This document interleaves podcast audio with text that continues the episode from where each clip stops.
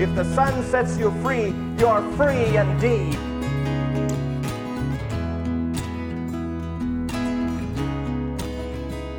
God wants to finish the story.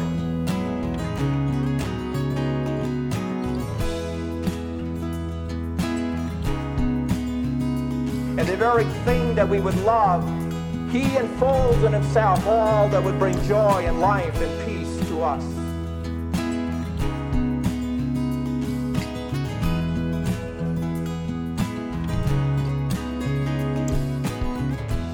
Welcome to Keep the Main Thing a podcast of sermons and messages from Pastor Leland Evenson. I'm Mark Evenson. As we have shared with you, we have been taking Pastor Lee's sermons in chronological order from the copies of the recordings that we have today. As we work through the sermons that were recorded on cassette tape, each week we try to clean up the recording as much as possible to provide as good a quality of message as we can. This week, we inadvertently skipped two sermons while setting up for this particular podcast. When I discovered the error, I contemplated whether we should go back and publish the appropriate sermon or push forward with today's message. After listening to the first part of this sermon from Pastor Lee titled From Rejection to Reception, I had a sense that our mistake happened for a reason, that we needed to get this podcast out now because this was a message someone needed to hear. It is actually a sermon that we all need to hear. Rejection is part of everyone's life. There is no one who is immune from rejection. Yet I hope that this podcast will specifically speak to someone in a very meaningful way who might be struggling this moment with rejection and maybe even perhaps self hate. One only has to read the news, or you can observe it in your own community that rejection, self hate, and self pity are everywhere. No matter what your position is in life rich or poor, married or single, employed or unemployed, father, mother, daughter, son, friends, anyone experiences rejection at points of time in their life. Suicides are on the rise. Many young people struggle with acceptance and their self esteem. They are constantly seeking ways of changing their lives even their identities, to fit in better. In many cases, in their desperation, they make rash decisions that have negative consequences. Because of the internet and particularly social media, rejection has become even that more powerful. The stakes are higher because the visibility is greater, hopelessness is stronger, and our morals and principles are weaker. There are kangaroo courts filled with the wrong judges and juries, easily rendering a verdict of rejection on anyone they please, and there is nowhere to flee or hide for the wounded. Today's message is based on the gospel lesson from the ninth chapter of the Gospel of John. I would suggest reading that passage. There are a number of dynamics going on through those 41 verses. Jesus' interaction with the blind man is the focal point. However, Jesus with the Pharisees is a good lesson as well as the blind man's dealings with his family and with the Pharisees as well. The handwritten note on the cassette tape suggests that this sermon was given on March 22, 1987. That would have been my father's 54th birthday. Perhaps that explains why there are a number of introspective narratives that my father shares about his own life. Take a listen to Rejection to Reception it is an emotionally packed sermon that helps us remember that having the right perception of Jesus will help us handle rejection. And with the right perception, we willingly move towards the loving reception we receive from our Father in heaven. For God is, of course, the right source for finding our true identity, recognizing our absolute genuine worth, and experiencing unconditional love. Lord, forgive us when we think that we were a reject, that we were made incorrectly, the wrong height or the wrong nose, the wrong talent or lack of it. We thank you that you made us the way that you want us to be so that we can reflect your glory. We thank you for that perfectness with which you have made each thing for its purpose, and our purpose is to glorify you, to serve you, to be a light in the world. Thank you for you. Great is your faithfulness to us. Morning by morning, new mercies we see. May we see new mercies this morning, new dimensions to your love. We thank you that you're here to speak to each of us who would be suffering any kind of rejection this morning. Be with the Sunday school teachers as they go to their classes. Give them a sense of expectancy. They're custom made for that exact class. They would go with an excitement with your, for your word and for those they will teach. So we thank you and praise you in Jesus' name. Amen.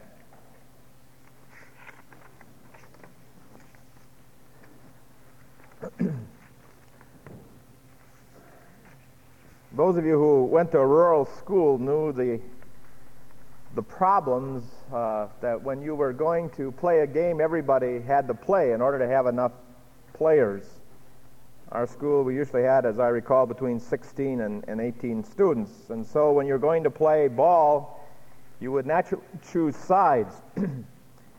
Remember those first days, those first years at school when I was in the lower grades and others were there with me, and the eighth graders would be choosing.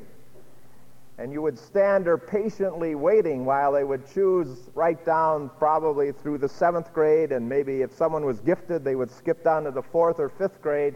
But you would patiently stand there being rejected time and time again till finally they'd get to the end and they would simply assign you. They would just say, Well, you take him, he's a sure out, and I'll take her and now we'll play ball. And so you were a reject who would be a sure out. You weren't even really chosen when it came to the end, but simply appointed. Life is full of pain and rejection.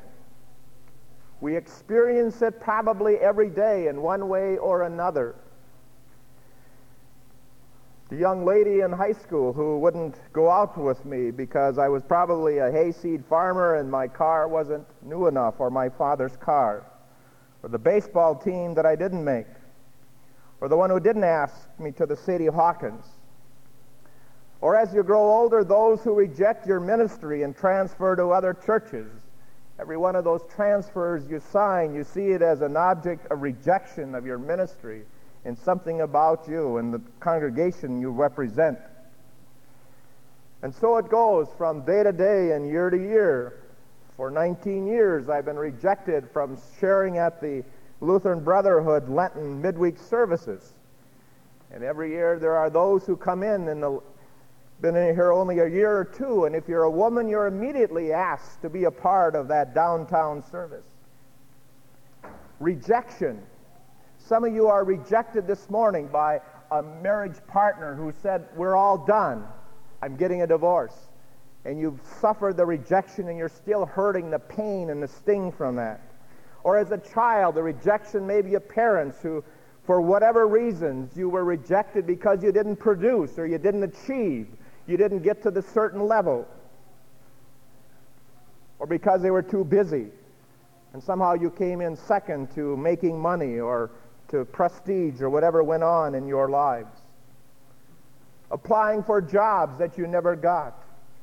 Or being in a job for a number of years and having the company tell you after 20 or 30 years, we don't need you anymore. Rejection.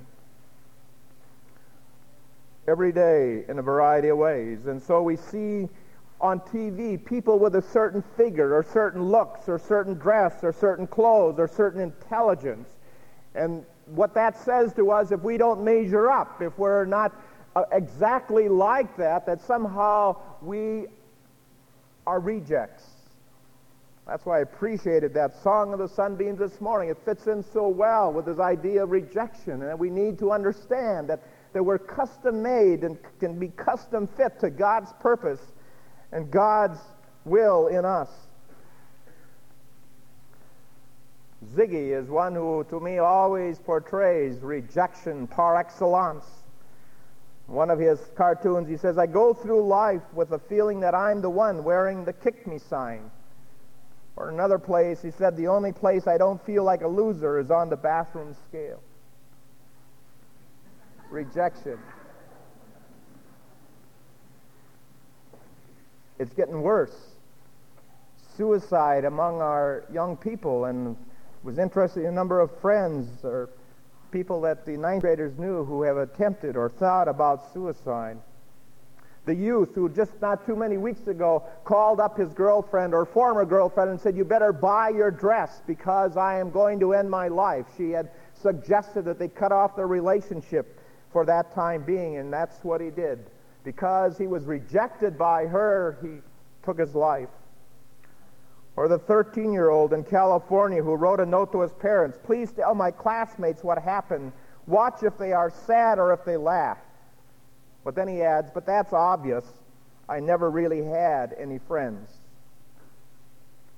And so people handle rejection in different ways with suicide or heading down the skid row or putting on a hard shell that somehow people can't penetrate or being loud or obnoxious or losing themselves in drugs or busyness, or proving themselves in achieving and trying somehow, if, if they get to a certain level of success, that somehow then they will no longer be rejected.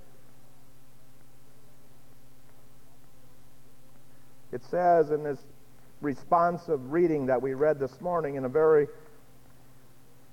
precise way I look to my right hand and find no one who knows me.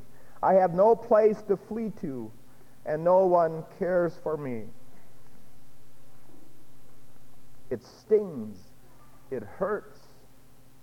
It lasts for years and years and years. I have no place to flee. No one cares for me. And so we reject ourselves, our own sense of worth. I've always been reluctant to go up to any of the bishops who have been over me in the district. I would never go and shake hands with them. They have to come to me because somehow I feel there are a lot of others who are much more worthy, who would have more reason to take up the time of some bishop. And so we hate ourselves. We reject ourselves and our own sense of worth.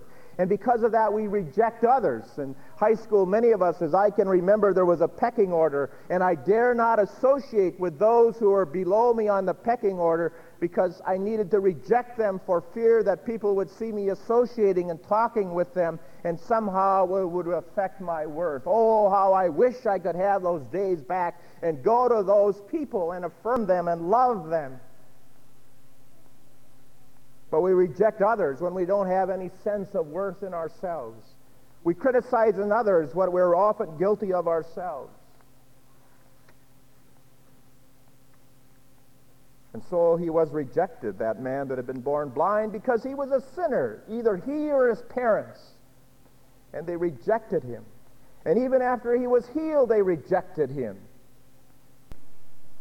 And so Christ was rejected. It said, Many went back and followed him no more. And they left him. Even his own disciples, in that moment when he needed them, rejected him and left him.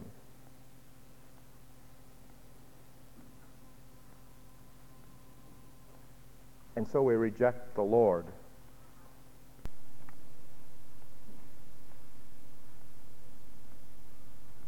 But the man in the text in the gospel lesson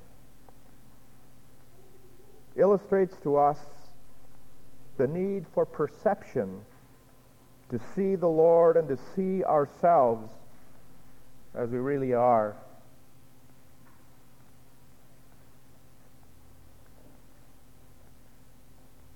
When Jesus came to him after he had been healed,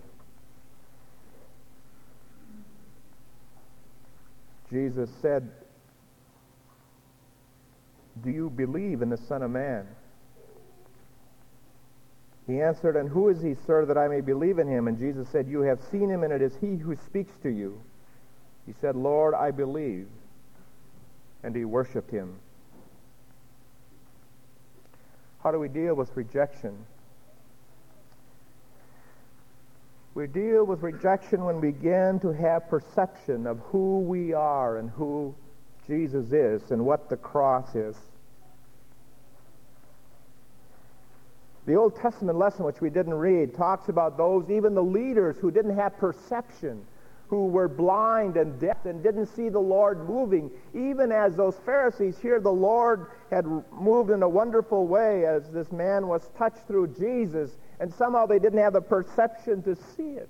And so their, their faith remained rules and regulations and routine and rigid like cement God could not move in them and through them and certainly make them lights in the world because of their lack of perception of who they were and who the Lord was. They thought they knew, but they really didn't. The young couple in uh, my office the other uh, evening t- talking about a decision that they had to make, and in the course of our sharing together, they, they gave their testimony. So I'm always eager to hear and to listen to. And they said the Lord became real because they saw in another young couple in the church as they visited with them that they were changed. They used to go over there and they'd fight like cat and dog and be on each other's throat all the time. Well, suddenly this just turned around and changed. And, and they had enough per, per perception to see that something profound must have happened in their lives. And so as they responded to that, and saw what Jesus had done, so it led them into that kind of living faith in the Lord. But too often people don't have perception. They don't see that. Sometimes a child can be transformed and changed, and the parents don't see that it's the Lord that's done it. Someone was sharing last night about Wally Hilgenberg, who was a, a Viking, and uh, when he was playing some of them got together to pray, some of the Christians, and decided who would be the least likely one to come to know Jesus. And then decided on this man, big, rough, tough, foul mouth all the way. And so they prayed and began to ask the Lord, and the Lord began to move in him, and suddenly became a Christian. He was just changed. And the perception of people, they had a difficult trying to put that together. What made this man change such extreme darkness to into the light? the Pharisees' eyes were closed and their ears were closed.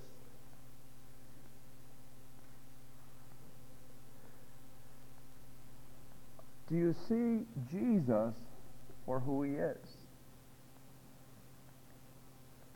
There was a tourist that bought an inexpensive uh, necklace over in Paris, and he was shocked when he came into this country, the, the high duty he had to pay. He couldn't figure out because they scrutinized it very closely, looked under a magnifying glass, and so he decided he better take it to the jewelry jeweler to see what in the world had caused it to be so expensive. And so the first jeweler, he looked at it under his magnifying, says, I'll give you $25,000 for it. Then he was really puzzled, so he thought, I'd better go to another jeweler, and he said, I'll give you 35000 Finally, man's curiosity couldn't be contained, and he said, What's with this necklace? Why is it so expensive? And then the jeweler had him look at an inscription under the magnifying glass. The inscription which said, From Napoleon Bonaparte to Josephine. The value came from its uniqueness, its identification with history. Jesus is the one unique person in all human history and many don't perceive his worth. Many don't look at him through the magnifying glass of God's word, that he is unique, that he's not just kind of a martyr who died a helpless death, that he's not some kind of a good teacher, a good prophet, or good example, or all the things we try to make him to be, but he is unique. And unless we see his worth for who he is, you see, we will not see our worth that he gives to us in his death on the cross.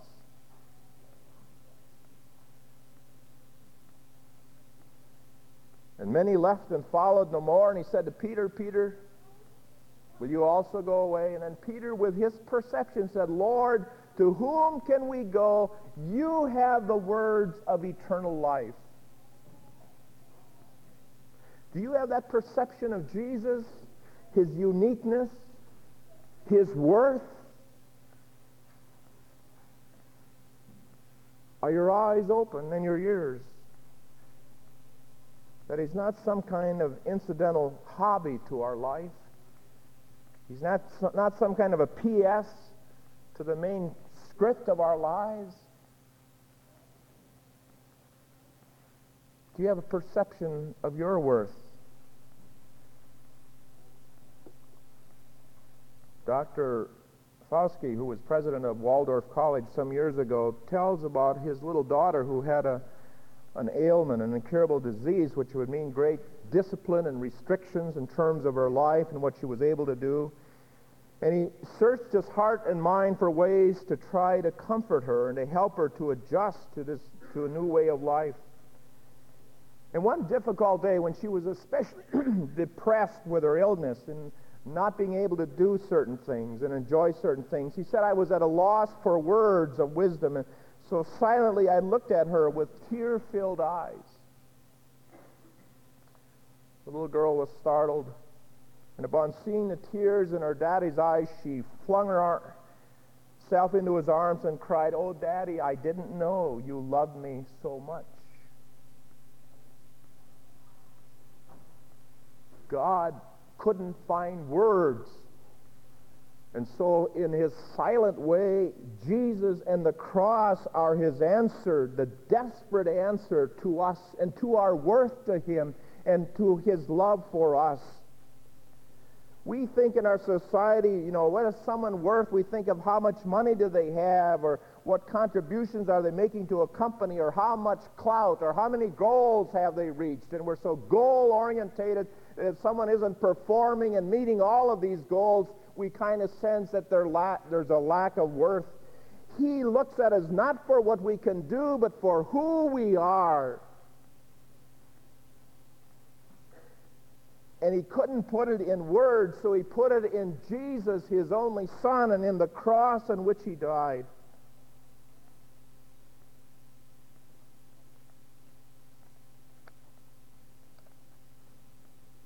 When you understand that, when you understand your worth, then you will see why it's so important when he says, He who comes to me I will not cast out. We move from perception to reception. The prodigal saw home differently when he perceived his father in a new light from a far distance. He said, I will arise and go to my father. And what a reception by the father. The thief on the cross, today you'll be with me in paradise. What a reception when he perceived who Jesus was.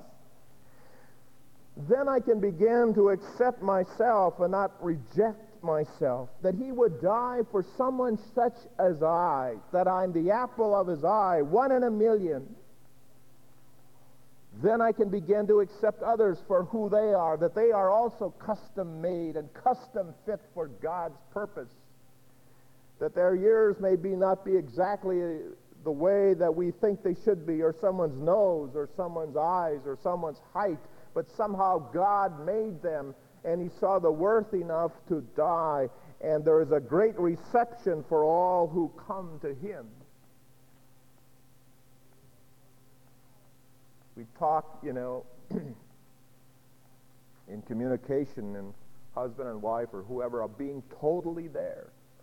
Sometimes you go in, you know, your uh, husband is watching uh, some athletic event on TV or the news, and you start to talk to him, and you know he's not totally there in terms of you. He's half in the TV and half with you.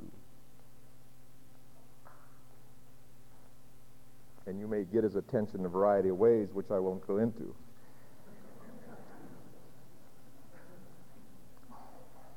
Probably the best is to walk out.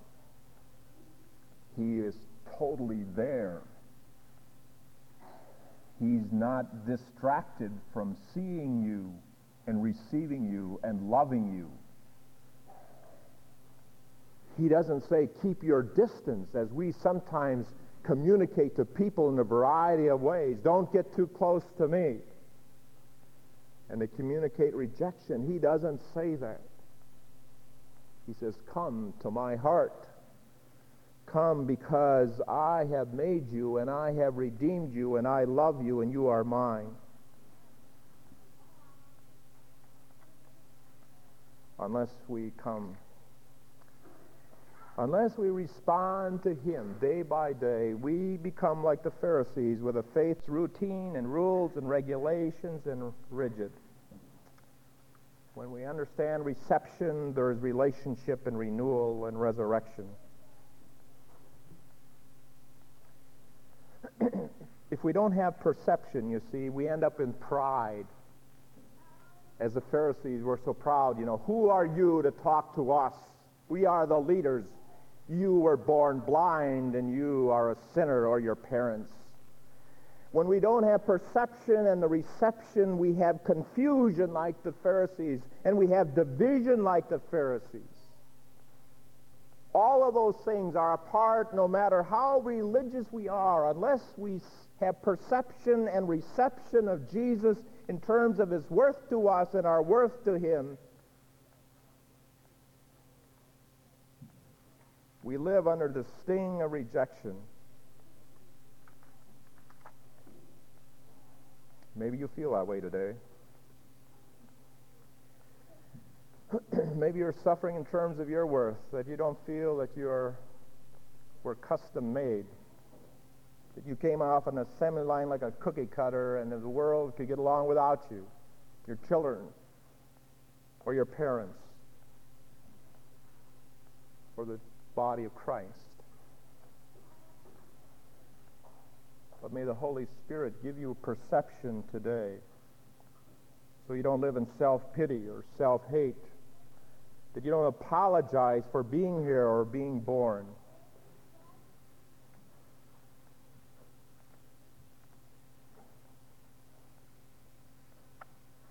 We can move from rejection to reception. For as he accepts us, we can be a light that accepts others. There's a moving, moving scene in that great story, Man of La Mancha, which I always enjoy seeing. It's toward the close of this great play when Aldonza says, My lady, I'm not your lady, I'm not any kind of a lady, as she says to Don Quixote. I was spawned in a ditch by a mother who left me there naked and cold and too hungry to cry. I never blamed her. I'm sure she left hoping I'd have the good sense to die. Then, of course, there's my father. I'm told that young ladies can point to their fathers with maidenly pride. Mine was a regiment here for an hour. I can't even tell you which side. So, of course, I became, as befitted my delicate birth, the most casual bride of the murdering scum of the earth. Quixote says, and still art my lady. And she responds and says, and still he torments me now. How should I be a lady? For a lady has modest and maidenly airs, and a virtue I somehow suspect that I lack. It's hard to remember these maidenly airs. Won't you look at me? Look at me, man. Won't you look at me? Look at the kitchen slut wrecking with sweat, born on a dung heap to die on a dung heap, a strumpet men use and forget. If you feel that you see me not quite at my virginal best, cross my palm with a coin and I'll willingly show you the rest. And Quixote says, Never deny thou art Dulcinea. Take the clouds from your eyes and see me as I really am. You have shown me the sky, but what good is the sky to a creature who never knew better than crawl? Of all the cruel devils who badgered and battered me, you are the cruelest of all. Can't you see what your gentle insanities do to me? Rob me of anger and give me despair. Blows and abuse I can take and give back again. Tenderness I cannot bear. So don't reach out to me when you say your sweet Dulcinea you call. I am only Aldonza. I know I am nothing at all. And the curtain drops. But shortly it rises again. And here is the impossible dreamer now dying like Jesus, of a broken heart, scorned, laughed at, despised, rejected of men. And suddenly to his side comes what appears to be a Spanish queen in mantilla and lace. She kneels and prays. He opens his eyes and asks, Who are you? Don't you remember? The lady rises and stands tall. She is beautiful, perfectly proud, and perfectly humble at the same time. she speaks softly. Don't you remember? You called me your lady. You gave me a new name. My name is Dulcinea. The conversion was complete. She was born again because he saw her not for what she was, but for who she could be. And so it is with us. He sees us not for what we may do or not do, not for what we have been, but who we are, custom fit for Him to know and to love, and we in return.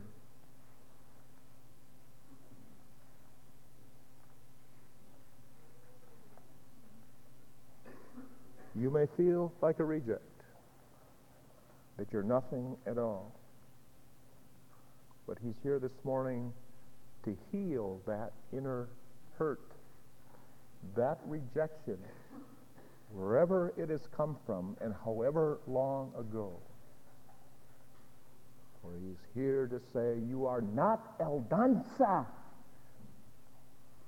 You are Dulcinea, my beloved, my precious, my child that I love and want you to love me in return.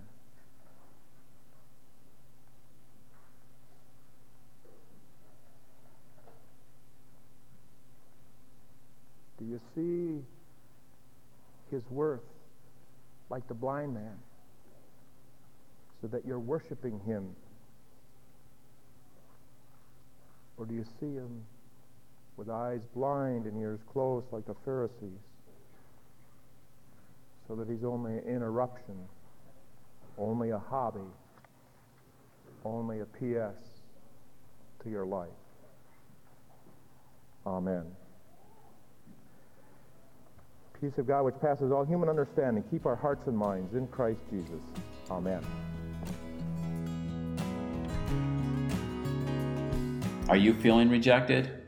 Maybe a different or a new perception of Jesus and of God who created you is in order. If you have any questions about Jesus and how a relationship with Him can change your life, please send me an email at mark.keepthemainthing, which is one word, at gmail.com. I'm happy to talk with you and direct you to some resources that might be helpful. I also hope you will pass this podcast along to someone you believe should hear this message from Pastor Lee. Someone who perhaps needs to change their perception, which can help them change their rejection to reception. We hope you are accessing these podcasts from one of the many available hosting sites that now carry Keep the Main Thing all the sermons are now available on our website as well, keepthemainthing.com. If you would like, please go to the website and leave us your name and email address, and we will be happy to alert you when a new podcast has been published. And of course, please let us know if you have any of Pastor Lee's old messages. We would love to keep adding to our library. Special thank you to Spencer and to Lee G they continue to remain steadfast in helping us each week get this podcast out. Their efforts are greatly appreciated. And thank you again to all of you listeners of Keep the Main Thing, a podcast of sermons and messages from Pastor Leland Evenson.